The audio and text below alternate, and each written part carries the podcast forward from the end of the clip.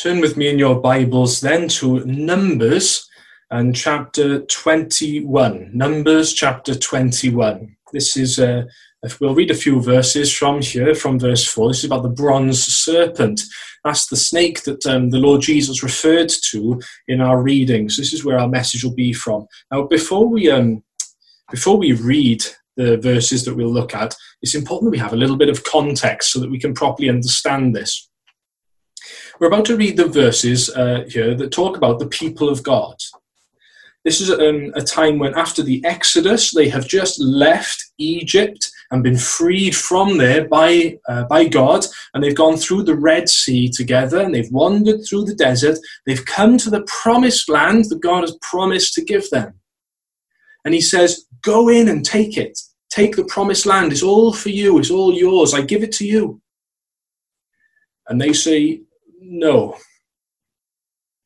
And they choose to wander in the desert instead because they would not take the land. Now, the verses that we read here is of the next generation.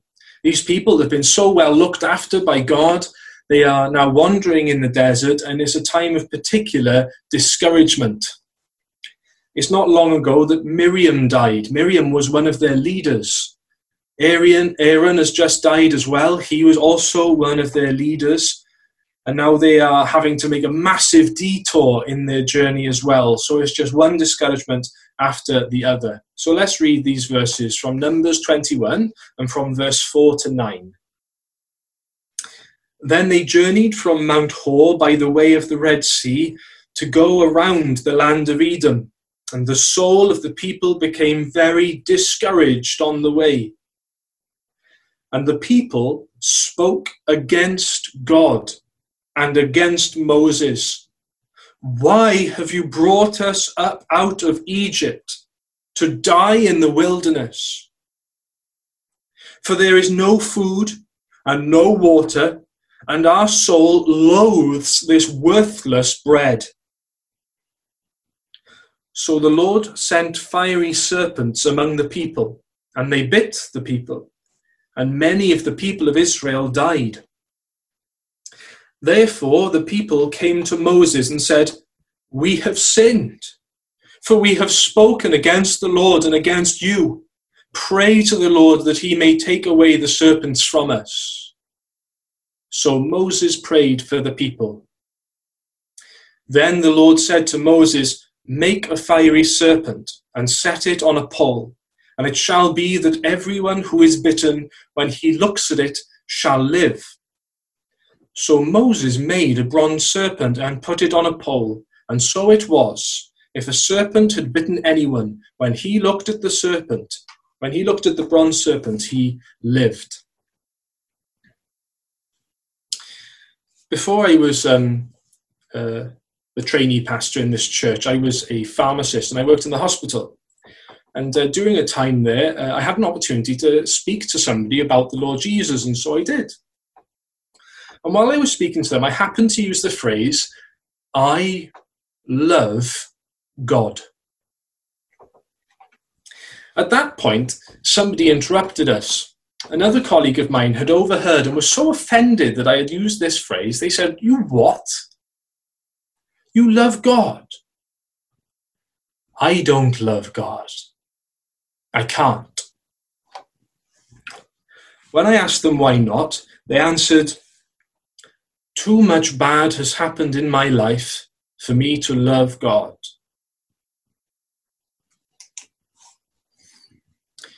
You see, for all of the blessings that this person had enjoyed in their life, they gave God no credit. But for all of the discouragements that had come their way, they knew who to blame for that. And that's the sort of place that we find our forefathers in the wilderness in Numbers 21, giving God all the credit for any discouragement. But for all of the blessings that they enjoyed, they didn't remember him. Now, when we read the New Testament, it tells us that these people, our forefathers in the wilderness, are our examples that we should learn from them. And so we're going to do that this morning, God willing, in three ways. First of all, we're going to learn how not to respond to discouragement in verses 4 to 5. And then we'll learn from them how not to respond to blessing in verse 5.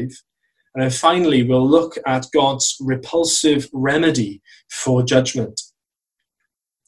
First of all, then, look at verses 4 to 5 for how not to respond to discouragement. I wonder if you noticed at the beginning in verse 4, they are discouraged. But by the end of verse 5, they're not discouraged anymore, are they? It's something else. What's happened? This is the first thing that they teach us. Do not let discouragement fester. Don't let it fester and rot and grow inside. You see, what happened was they allowed their discouragement to become doubt. And doubt they allowed to become unbelief. If you see that in verse 4, it says they were discouraged about the way.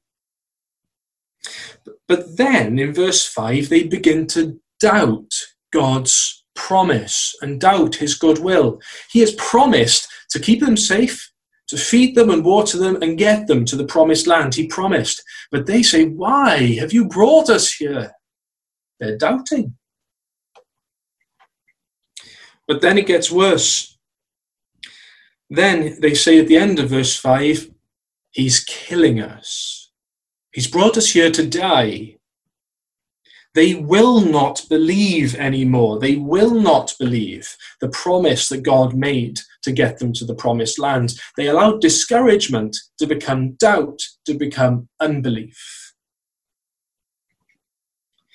I wonder, do you remember that this very thing happened to John the Baptist in the New Testament. John the Baptist, do you remember? He was in prison and he was discouraged about that. And he was also confused about the unusual ministry of the Lord Jesus. And that discouragement became doubt in his heart. And he wondered, is Jesus really the Christ? Does that ever happen to you? Does discouragement ever become doubt? We'll get to that, but let's learn the second lesson first. The second lesson is don't conclude that God is mean. Don't let discouragement fester and don't conclude that God is mean because there's an element of that in their complaint, isn't it? If we look at verse 5, it says, We will die here. God will not provide for our difficulty, for our needs. God is capricious. God is mean. They suggest that God is allowing them to starve, that the Lord will let them die of thirst in the wilderness. They're effectively saying, aren't they? It's only because the Lord is cruel that we are here. He's no gracious king. He's no good shepherd. He makes all of these promises about a promised land. Well, where is it? These two things discouragement, doubt, unbelief, and calling God mean do you know what they do? They tempt God. They tempt him. We spoke about this a little bit in a Bible study not too long ago. I wonder if you can remember. We mentioned that 1 Corinthians 10, Psalm 78, and Psalm 106 say that in Numbers 21, that we're reading this morning, the people of God were tempting God. How is that? What does that even mean? Tempt God to what? Tempt him to judge them, perhaps, or tempt him to abandon them, perhaps? Well, the answer is this they're tempting God to prove his promises on their terms and in their time what it is is the people hearing the wonderful promises of God I will love you, I will save you, I will protect you and feed you and rescue you, I will serve you, I will bring you to the promised land. And they reply, Prove it. Your word alone isn't enough to secure my faith. I will believe it when I see it. To illustrate this, perhaps we could imagine a married couple, a happily married couple. For 30 years, we'll call them Tim and Jane. And uh, one day, the, the wife who has proved herself, proved her love to her husband all these many years long with everything that she says and does. She handles herself and she handles her husband and she handles the, her children so well and she loves them with everything she says to them, all that she does for them. There's no doubt about it. She loves them. And one day, Jim says to Tim, or Jane says to Tim, she says, I love you. The wife telling her husband, I love you. And he replies, No, you don't. Prove it. I want to see proof.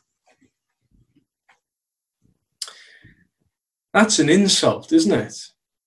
That would hurt having proved one's love for the other to the nth degree, to the ends of the earth, with everything that you've done and said for so many years, it's an insult and an offense that they should doubt it when you say it. That's what the people were doing in Numbers 21 doubting, unbelieving, tempting God, offending Him. I wonder when the Son of God came to this earth, did he have to put up with all of this sort of stuff? Yes, of course he did. We know that when he came into the world, his people did not receive him. When Jesus came, his people would not believe his words. They said, they tempted him with their unbelief, saying, What work will you do that we may believe in you? If you are the Son of God, throw yourself from the temple to prove it. If you are the Son of God, come down from the cross that we may believe in you. That's exactly the same as what's happening here. But you see, for Jesus, we know that our Father's promises alone, on their own, were enough for him. He believed in his father's words. The words alone secured his faith. He would not test his father's words. He said, You shall not tempt the Lord your God. His words are enough for me. I'm not going to test him, tell him to prove it on my terms. All right, so that's what's going on. But how do we learn from that? If we're to do what the Bible says and learn from these people, how do we learn from them? Well, the Bible calls us to examine ourselves against their example. How do we how do we respond to discouragement in our lives? And you know as well as I do, there's a lot of discouragement going around at the moment. Calamity, sickness, unemployment, businesses going under, stresses on the marriage, unsaved children, unsaved spouses, do we get discouraged? Of course we do. You'd be a very, very strange sort of human being if you didn't get discouraged by such discouraging things as those. But do we let it fester? Do we let it grow into doubt of God's promises? Do we doubt his love for us? Do we doubt his promise when he says that all things work together for the good of those who love God? Or rather, do we say with people like Job when he said, Look, even if he kills me, still I will trust in him? Or do we say with Jesus, Nevertheless, I will love you, no matter what happens? Or while our Saviour was being tortured, he said, My back is covered in cuts, but God is righteous. This morning is an opportunity to do what the Bible says. To take Numbers 21 and, as an example, examine ourselves how do I respond? How do we respond to the discouragement and difficulties that come our way? Do we doubt God's promises or do we claim them? Claim them and hold on to them tight. Yes, the church is closed and shut, and I can't go there. But Jesus will build his church, and the gates of hell shall not prevail against it. My children are not saved. They will not believe in the Lord Jesus. But Jesus said, I have other sheep that are not of this fold. I will call them, I, they will hear. Nothing can stop him saving them. And there's so many promises like that that we need to claim, not doubt. All right, that's how not to respond to discouragement. Now, in verse 5, we also learn from them how not to respond to blessing. And this can be summed up in one word forget. Forget. Have a look there at verse 5. What is it that the people forgot in verse 5? What did they forget?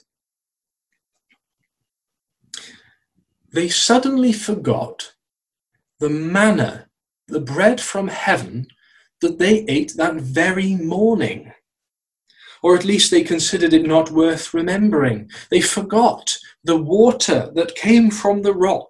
They forgot how God miraculously delivered these travelers from Egypt. They forgot how He parted the Red Sea for them and brought them through and saved them from all the armies of Egypt.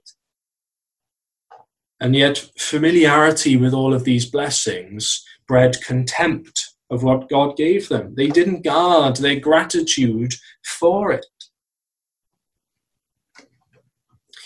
Now, I wonder if you can finish this little rhyme for me. Remember, remember the 5th of November. We come up with all sorts of nifty little ways to help us remember important things, important events, important days. And for the rest of the history of the people of Israel, they wrote songs and books and poems, and their prophets would preach and exhort the people constantly to remember, remember the blessings of God, praise God, thank God for his mercies and his blessings. And so we can learn from them that we must guard our gratitude for the blessings that God has given us. Perhaps the Christian equivalent to Remember, Remember the 5th of November is that wonderful song we used to sing. Count your blessings, name them one by one. Do you know that song? Remember all of his blessings. Perhaps then we wouldn't get so discouraged so quickly. And I hope you don't mind me saying that there are so many brothers and sisters in our church who, by their example of how they treasure and respond to the blessings of God, really show me how much I've taken for granted. How to respond to blessing. Remember, don't forget them. Now, as we turn to verses 6 to 9, we can look now at God's shocking response, his repulsive remedy for the judgment that he brought upon them. Because you see that in response to their insulting unbelief and their thanklessness to the Lord, he judges them with snakes in verses 6 and 7, we see there. He sends snakes into their camp. Now, the topic of judgment is, it's a hard one, isn't it? And it really, it can run, uh, rub against the grain sometimes. So do talk about that. If you're in a home with a few believers there, you can talk about it and thrash that out. Or you can get in touch with us, people in the church, and we can talk about these things because they're important. But for now, suffice it to say that the judgment here, Numbers 21, although it is hard, it is gracious, it is wise. Because without this judgment, our fathers would not have been driven to seek forgiveness, they would not have repented. You can see that progression there. If you see in verse 6, it says, So. In response to the sin of the people, God sends snakes. And then verse 7, Therefore, in response to the judgment, the people seek forgiveness. And then in verse 8, in response to their repentance, the Lord God provides this repulsive remedy. That's the progression that runs through these few verses. But here's my question for you it's a really important one. Why this remedy? Why a snake on a pole? Could have been anything. Why not a lovely lamb? Why not a dove? Why not something that reminds us of forgiveness? Why not something that speaks about love and mercy and compassion? Why not something that looks like it's healing? Why a snake? It's quite difficult to describe how scandalous this was. Because to us, snakes might be scary, but to these people, it was just so much worse. Snakes were an offensive reminder of the curse of God. It was a disgusting reminder of that curse which afflicted them and the whole world. It was because of a snake that they were in the mess that they were in. Because of snakes, there was such a thing as sin and death and God's judgment and deserts and thirst and hunger. Even while the people were in Egypt, they knew a snake god there, a snake god of chaos and darkness. Their whole lives, and especially in the desert, they run from snakes. They fear snakes. They hide from them. They hate them and loathe them, find ways to kill them. If they came across a snake in the desert, it would mean running. It would mean fear. It would mean fight. It would mean flight. It would mean pain, it could mean death. And even in here, even in Numbers 21, what do snakes mean? But the judgment of God, a symbol of his anger and his wrath. It gets more scandalous, you know. Because who did the Lord instruct to make this? Moses, wasn't it? Moses, of all people, was told by the Lord to make a graven image. A graven image of a snake for the people to look to. I wonder whether he thought he'd misheard the Lord. You want me to make what? A graven image of a snake of all things a snake like that which embodied all evil in the Garden of Eden, a, a, graven image of the most cursed of all creatures, an image of the enemy lifted up as the remedy. A picture of something so ugly and wicked and just a curse lifted up for everyone to look at a remedy for sin and death and judgment in that, a graven image of a snake. We might imagine an Israelite in these days had been bitten by a snake and he knows now that he's going to die.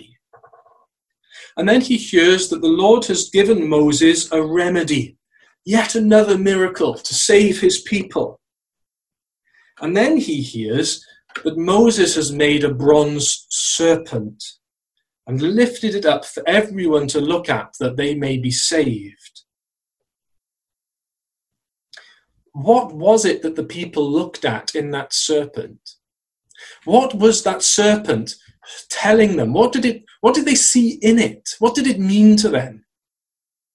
They had to look at an ugly reminder of their own sin, a reminder of their own guilt, a reminder of their own uh, curse, the judgment of God, sin and guilt upon them. They had to look at a picture of that if they were to be saved.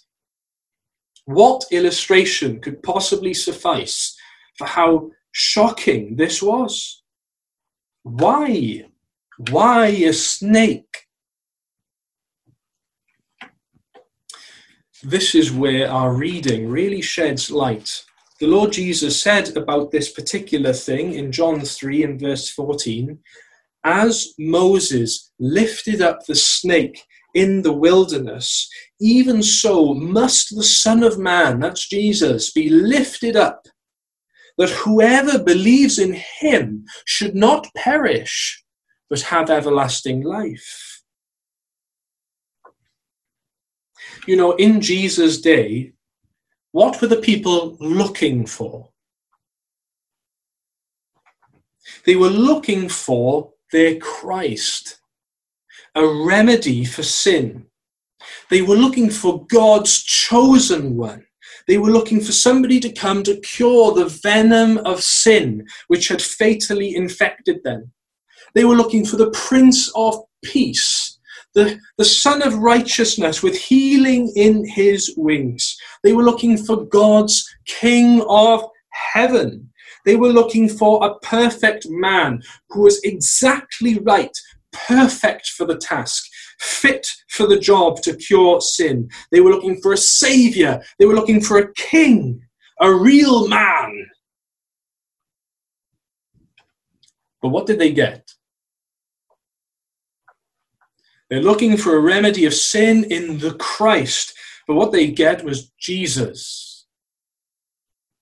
A man that they know is a local carpenter, a friend of sinners, a pub goer, a man who is a heretic, a criminal, crucified, nailed, naked, weak, a pathetic mass of flesh pinned to a Roman crossbeam. And then he, the Lord Jesus, and his apostles said that everyone has to look at him if they're to be saved. If they're to have a remedy from sin, they have to look at him. What do you think the people thought of that? No wonder the cross, as we told the children earlier, is a foolish message. It is an offense to all those who will look for God. Are you looking for God? Is that why you're here? Are you looking for Jesus? Are you looking for a remedy for sin? Are you looking for something to take the guilt away, something to make me right with God, something to give me hope for eternal life, hope for death? The cross is an offense to all who look for God because they find him hanging on a cross. We have to look to him we have to look at a first century Jewish carpenter to be saved and receive from God the gift of eternal life. Our consciences and our Bibles tell us that we need God to save us. We need Him to save us. If we are to have any hope of being saved, it's only in God. We need Him. And when we go looking for him, we find him. And we find him saving, but not from a throne. We find him saving from a cross, a symbol of execution, a symbol of death, a reminder of sin and guilt. We find Jesus dispensing life from death. Yes, you can be assured we find what we're looking for. It's just not what we expect or what we want. I'm reminded again of the verse that we gave to the children, 1 Corinthians 1 says, The message of the cross is foolishness to those who are perishing, but to those of us who are being saved, it is the power of God. That is why a snake. Because when looking for mercy, these people in Numbers 21 had to look at the most cursed of all creatures and we too, we too, looking for mercy from God, wanting to be saved and washed from our sin, we must look to the one who was most cursed for us. Are you looking for righteousness? Are you looking to uh, be saved? Are you looking to be made right with God? You know, if you're looking for righteousness, you go to Christ and you find sin, since he was made sin for us. We look for blessing from God and we find a curse, since on the cross he was made a curse for us. We go looking to be right with God and we find a sinner, since he came in the likeness of sinful flesh. We go looking for life and we find death, since Jesus came for the suffering and pain of death. We go looking for forgiveness, but we find judgment, since he was judged in our place. This is the shocking, radical activity of our God.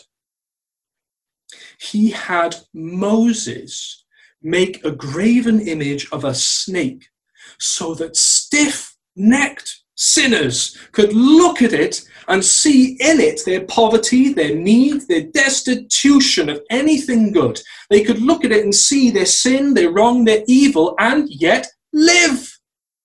That's why a snake. And as Moses lifted up the serpent in the wilderness so that all could look at it and live, so God our Father in heaven makes a shameless spectacle of his Son, so that sinners like us can look at him and live. I can't put it better than one commentator. He said, Faith in Jesus is faith in one who, in the form of one condemned, transforms curse into deliverance. Isn't that wonderful? Now, to close, I want you to ask you a question. Did you notice a very stark change in verse 9? In verse 9, the pronouns change. What we had read was we, they, us. It becomes one. It becomes he. We had read the people, but now we read anyone. It gets personal.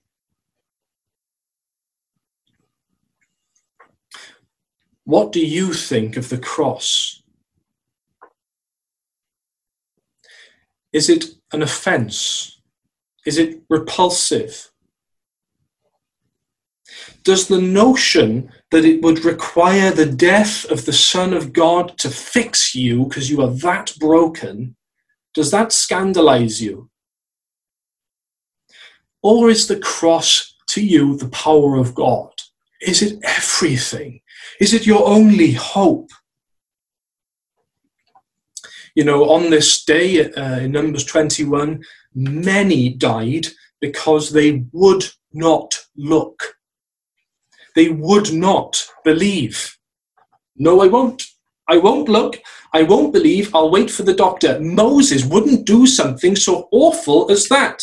He wouldn't do it. That's just too good to be true. And on this day, many lived because they believed. They looked and they lived. At this very instant, many, many people are populating hell because they would not look. They would not believe in the Lord Jesus. No, I won't look. I won't believe. God would not do that for me. It is too good to be true. I'm too broken. I don't deserve that. I'm good enough, perhaps. They would not believe. They would not look. They would not live. But you know, wonderfully, by the mercy and by the sheer grace of our God, countless millions populate glory, even in this instant people that as a church we have buried in the last few months, they are in glory now because on earth they did look and they did live. And now they look and they live in Christ forever. We're not going to sing it at the end because it's a bit hard to sing on your own, but these are wonderful words from um, number 487 in our hymn book. There is life for a look at the crucified one. There is life at this moment for thee, for you. Then look, sinner, look unto him, unto Jesus, and be saved, unto him who was nailed on the tree. It is not your tears of repentance or praise, but the blood that atones for the soul. On him then who shed it, you may at once your weight of iniquities roll. Look Look, look and live. There is life for a look at the crucified one. There is life at this moment for you. You know, Many of you will know the name Charles Spurgeon. He was a famous preacher in this country many years ago. And when he was converted, listening to, um, listening to a message that says, Look to Jesus, and uh, he was converted and he wrote about his experience of becoming a christian. You know he had gone to church before he was a, he would call himself a christian before but he was never saved because he never looked and he never lived in jesus. And that day he did. He looked and he lived in jesus and he said oh i looked and i looked until i could have almost looked my eyes away there and then the cloud was gone, the darkness had rolled away, and in that moment I saw the sun. Oh, that somebody had told me this before. Trust Christ and you shall be saved. I do from my soul confess that I was never satisfied until I came to Christ. That is the wonderful message of Numbers 21 that God would do something so scandalous and so offensive as to make a shameless spectacle of his perfect and only Son, the Lord Jesus, and lift him high for everyone to see in him sin, death, judgment, wrath, condemnation, all of my guilt on him. And when I look at him in faith, when I believe in Him, when all of my iniquity, when all of my sin and guilt and all of this filth in me is put on Him, I can live. Trust Christ and you shall be saved. I'm going to read a few words from Isaiah 45 and then I'll pray to close before we sing our last hymn together. These words come from Isaiah 45. Look to me and be saved, all you ends of the earth, for I am God and there is no other. I have sworn by myself, the word has gone out of my mouth in righteousness and shall not return, that to me every knee shall bow, every tongue shall take an oath. He shall say, Surely in the Lord I have righteousness and strength. To him men shall come and shall be ashamed who are incensed against him. Amen. Let us pray together. Heavenly Father, we bless you for this gospel. That though it is death to the whole world, Lord, it is life to us who are being saved. Oh Lord, give us eyes to see the light of Jesus Christ in the darkness of Calvary. Open our eyes that we may look at him and look and look until we could look our eyes away. In him, Lord, is the desire of nations. He is most precious in our sight.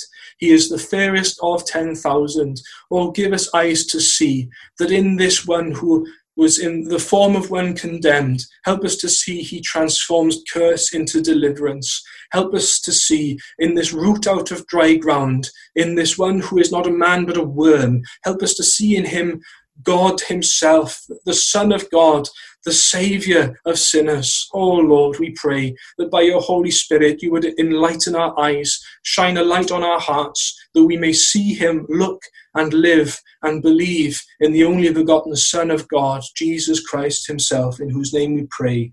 Amen.